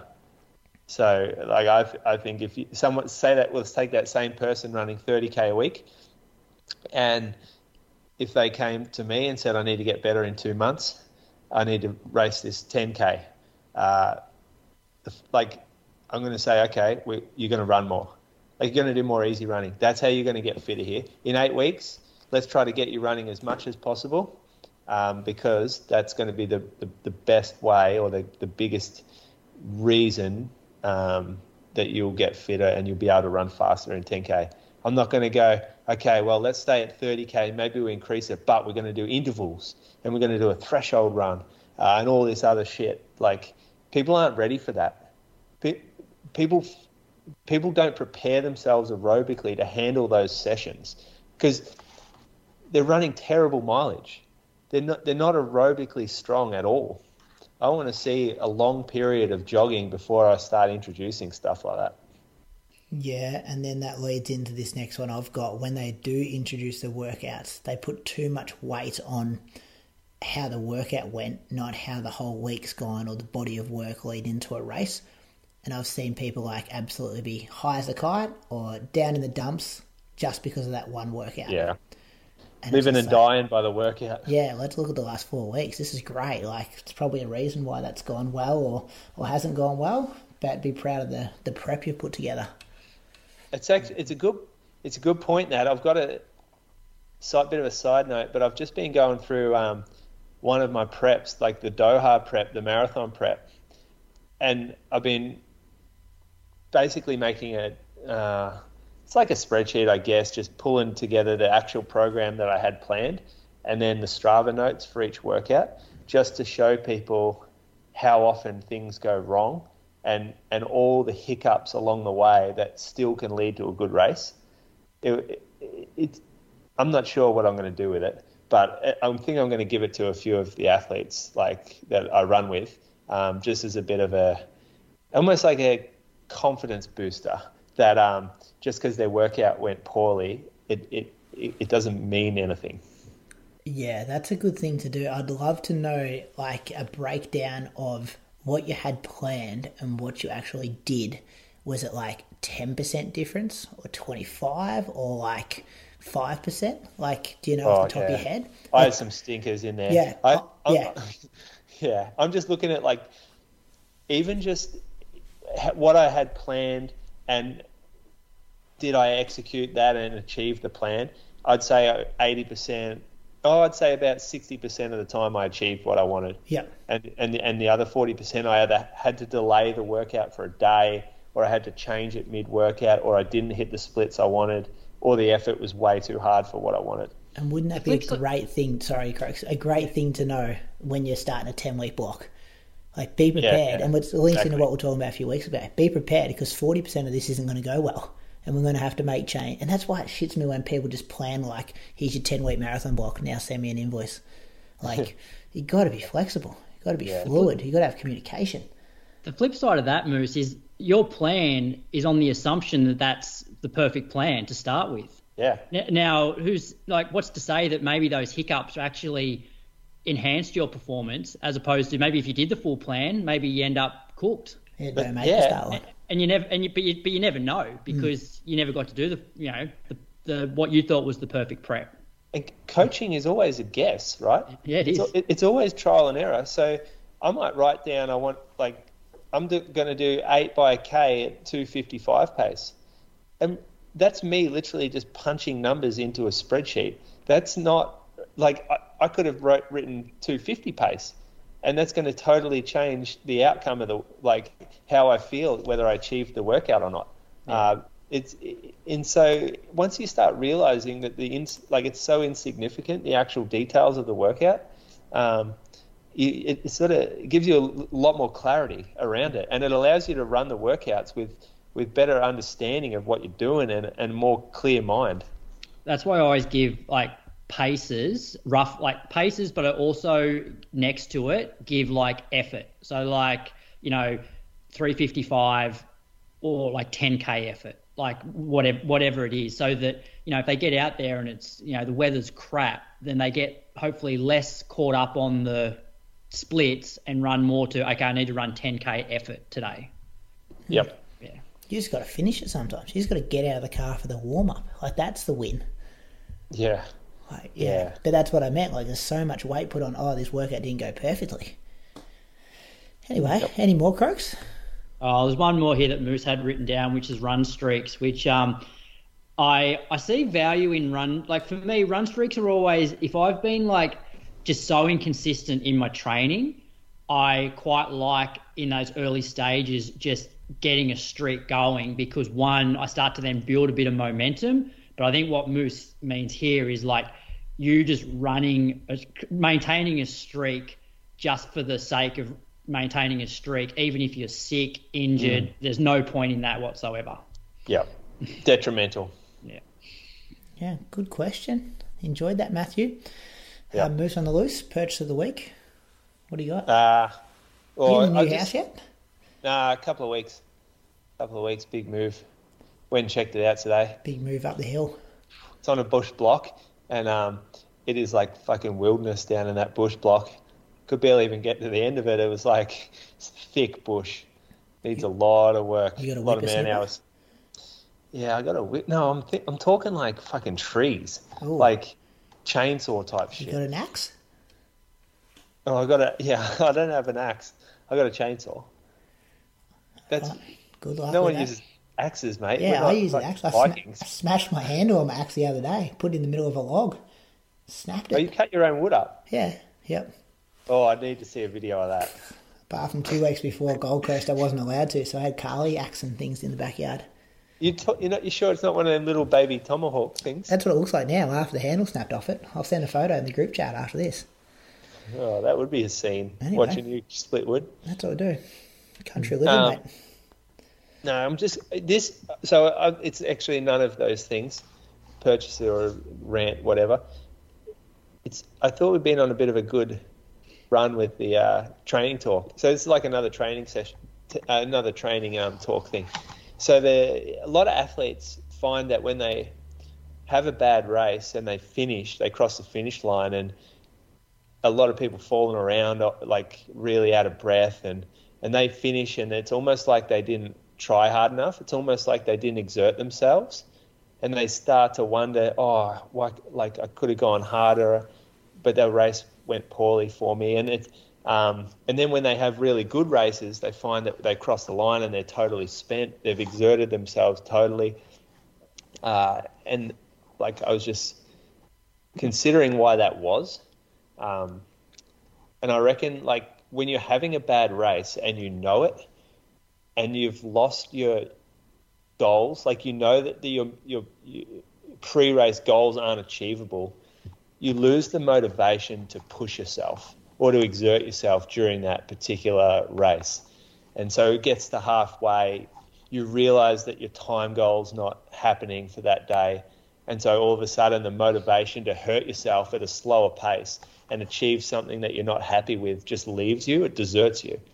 And so you find it hard to really like get to the finish line totally spent. Um, so you might cross the line and you're walking around and you're like, oh, fuck, that wasn't that bad, really. Wonder why I ran so poorly. Um, and then the days that you have brilliant days are the ones where you're sprinting to the line and everything's like hard as you know, like you've crossed the line and you're falling over and you're heaving on the side. Um, but you've found the motivation to put yourself at the absolute limit. You've you put yourself in the hurt locker because you were motivated to do it because the incentive to achieve your goal stayed with you longer through the race and you had a taste of it like a carrot in front of you and that carrot made you work harder and harder and harder all of a sudden until you cross the line. Um, and so I don't think you need like I, I think that's a good enough explanation for why that happens. Uh, you don't need to. A lot of people call themselves soft after that. A lot of people walk away and go, "Oh, I was mentally weak in that race." Um, but I don't think that's it. I just think that the the the taste for the gold left you throughout. Would you agree with that? Yeah, that's an interesting one because on the flip side, have you had like PBs and amazing races that have felt like effortless, and you're like, oh, I should have pushed harder early? No, I don't have that. Oh, yeah, okay. Like my 5K, I was just like, I finished way too fast. Like I should have pushed, you know, two or three laps earlier. And I remember feeling like I'd missed an opportunity to go even quicker. But I think I actually just got the execution right. Mm, but that's. And then I'm walking around going, oh shit, like I could have, yeah. Yeah, that's probably my next point. Mm. What about you though, Croaks? I'm just interested. Do you have people that get disappointed in their mental strength when they um have a bad race, but it's almost like they give up during the race, even though, but they mm. only give up after their after the um, realistic sort of goal has disappeared. Uh, mm, yeah, not not so much. Like if I was putting this into like I probably ex- have experienced this the last few years because, like, you know, for most of my running, it's always been about all right I'm going into this race to run as fast as you know as fast as I ever have before, and there's that motivation of a PB. And for me, once that motivation of a PB drops off, then the motivation to keep pushing is basically what to basically see what your current shape is. And so if it's not PB, it's it's easier than just go, oh, well, this is this is pretty shit. Like Sydney 10 yeah. this year, like you know, I got to 3K and I'm like whew, I'm not even going to go close. Well, one, I'm definitely not going to run a PB. Two, I'm probably going to run slower than what shape I thought I was in. I'm not going to like go to the front and push, you know, push the pace in this group. Um, I'm sort of, I'm sort of done, and that's where for me now, like I would need team events because it's more about doing it for the team as opposed to doing it for myself, and and doing it for the team would increase my motivation to hurt. Yeah, you explain what I'm talking about though like that was exactly what I'm sort of yeah. getting to is is is you have to I mean you have to find goals for yourself to, to, to push yourself. Like you said the team goal is a great one great goal especially works in cross country. And there's probably guys out there that run cross country who give no fucks about the team. And so that's why it's not a big deal for them and getting um, back to that Moose in terms of athletes that I coach yeah I, I do often have people say oh maybe if I you know, wasn't yeah, wasn't so soft in the back end, then I would have been able to, you know, run a minute faster, you know, in the marathon. But then you look at their splits, and they're they're still like slowing down, like you know, significantly. So it, so it's like, well, if you had anything left, like you're you know you're coming home strong so like yeah. you're probably you're probably cooked anyway it's not it's not necessarily in the head it's you know you've reached your limit because if you're feeling good with three, four k to go, you're running five, ten seconds a k faster than what you've been running. Yeah, yeah, yeah, and we sort of like we've touched on it a little there, but that um, the positive feedback cycle is just such a important thing. I think, especially in marathoning, and f- for me, I learned that. Uh, I learnt that one day in Japan where I only ran 228. It was the first marathon though that I didn't blow up in. And I remember how amazing it felt to come through the field and pass people. And every time I passed someone, it gave me a little adrenaline surge. And then I would pick the next person off, and I got an adrenaline surge again. And I realized like this is how you like this is how you run the fastest that you can.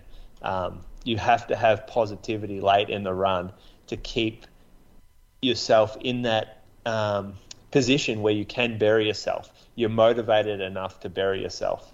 I think if you get quite negative in the back end, it's very hard to push yourself to dark places.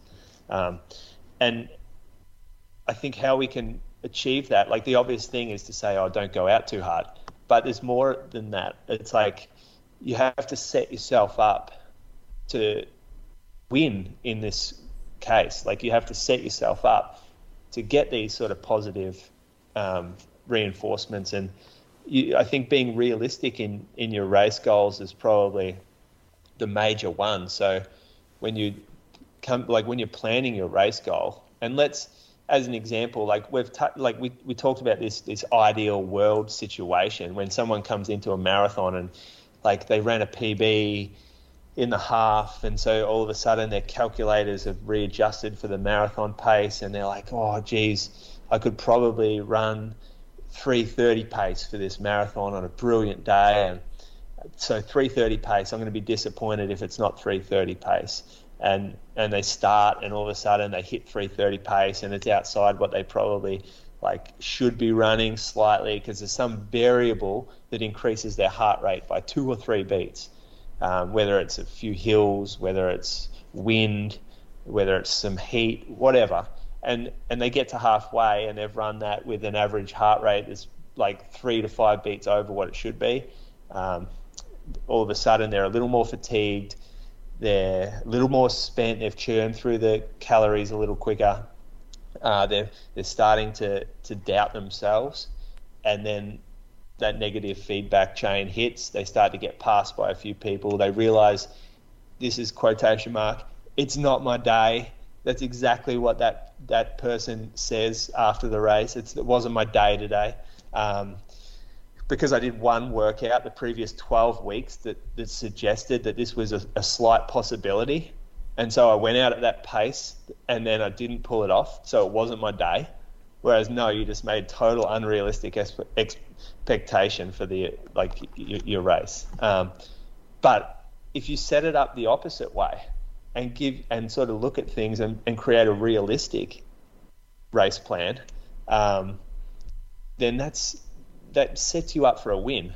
And if you're having a brilliant day, if it's that one out of 20 days where everything is going right, always allow yourself a ceiling at the end. Allow yourself off leash time where in a marathon it could be 32k or it could be 33k or it could be 35k where you you can take the ceiling away. And 7k in a marathon if you're feeling good is a lot of time where you can take off and I don't think anyone has ever finished a marathon and thought, geez, I probably could have gone faster in that. Like, there's just not the possibility to do that because there's so long in the race where you can pick the pace up. Like, who who feels like they left their run too long in the marathon? Have you ever had a marathon like that? Yeah, I think mm. Croaks did.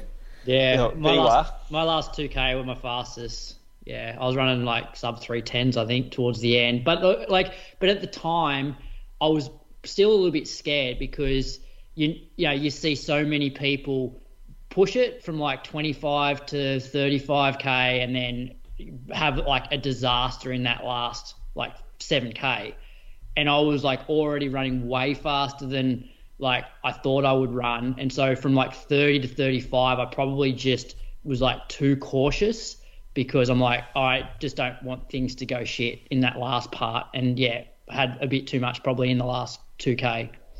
But, yeah, I don't know though. Like, you're explaining to me, like, you're explaining why you ran so well. Because you, you, you had this positive feeling like you were running through the field. Because what hmm. was your split that day? What was your negative split?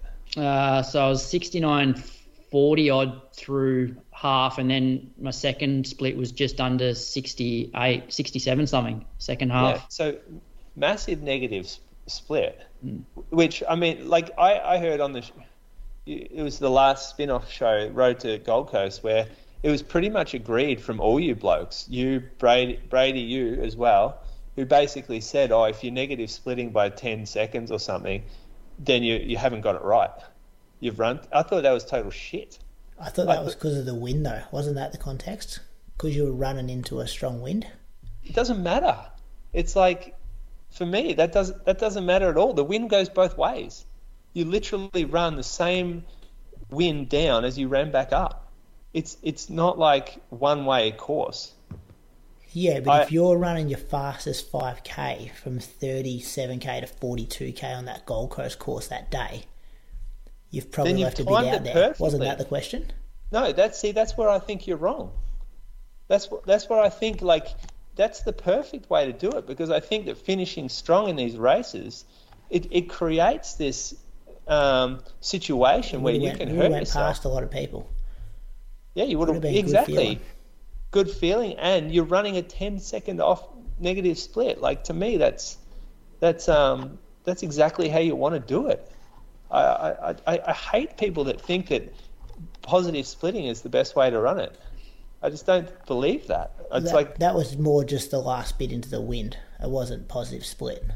so why can't you run into the wind faster? Like if you've timed it perfectly, I think because you'd had a you'd able- tailwind from 15k through to 35k. yeah. So you've got your heart rate And you're being patient, yeah. So then you can attack that last 5k. So why did you? Why were you arguing that this like you shouldn't be running fast in that period? Um, I think it was just the trend of the day that pretty much a lot of people would have slowed from that turnaround point because the wind hit them. The, the the conclusion was you've got it wrong if you were running that well, basically. No, the, the no, the question was, did you leave time out there? You didn't. In my mind, like you, you made up that time in the last five k. Surely, It's, Like, that's not a lot made of. I think the question was about like because you only had five k to make it up when you could have been picking it up with the tailwind from that fifteen to thirty five k. Like you had twenty k of tailwind. you can leech so much more You can time. blow it as than you- well. You, can pick it up. Yeah, That's the problem. People like you can if you what happens from thirty five onwards can be total disasters. You Yeah. can lose thirty seconds a k just like click of the fingers, or you can pick it up five ten seconds a k if you're having a brilliant one. Um, yeah, I think there's much more. The, the, yeah, I- I, I still don't think people get the marathon that right. Um, and I still think blokes running 62 minutes should be doing better than 217. Jeez, That's- come out swinging here, Croaks. I told you Look- be Vincent. I, I, it's not about Tim Vincent, it's about that particular. He's the guy running sixty two, wasn't he? Well, it doesn't matter if it's Tim. Like, I, I like Tim, I like listening to him. But I'm just saying, if I'm running 62 minutes and I'm running 217 and I'm running it with a positive, like, I don't think he had a positive split. He ran well, he was right? pretty even, yeah. Yeah, I thought, and and so I listened to him, and he said I left it out there, right? He he said, That's oh, why I was trying to tell him that he hadn't left it out there. no, he he hadn't left it out there. I was quoting you in that situation. I, I like, I think there's better ways to run the marathon, and I think if people change their uh, their race plans around that and didn't try to absolutely nail it from the very like start of the race, then they're going to come out with like a, a better race result. That's me anyway. That's me. I'm with that, Moose. Like, well, my best result was like, you know, almost a two minute negative split. Um, yeah. There is no doubt in that, though. That is like common knowledge. I think everyone should know. That's the best way to run a marathon. I Yeah, but don't most- think but most- common. I know. most- but most, most people people can't aren't execute com- it, though. Well, they're just they're. I think sometimes they're a bit insecure in that they they're not willing to go through halfway slower than their goal pace because then they start to get negative Yeah. when they shouldn't be getting negative. They should be hitting halfway potentially slower than their goal pace, but they're feeling so good that then yeah this positive cycle starts and then they can go to work in the back end. Absolutely. And make up- and make up insecure. Perfect word. Insecure. They don't have confidence in their training, and they don't have confidence in their ability to increase the pace late. And perhaps that comes down to their training. Perhaps they haven't done enough workouts where they've got to the 35k mark of a training run and been able to progress the pace.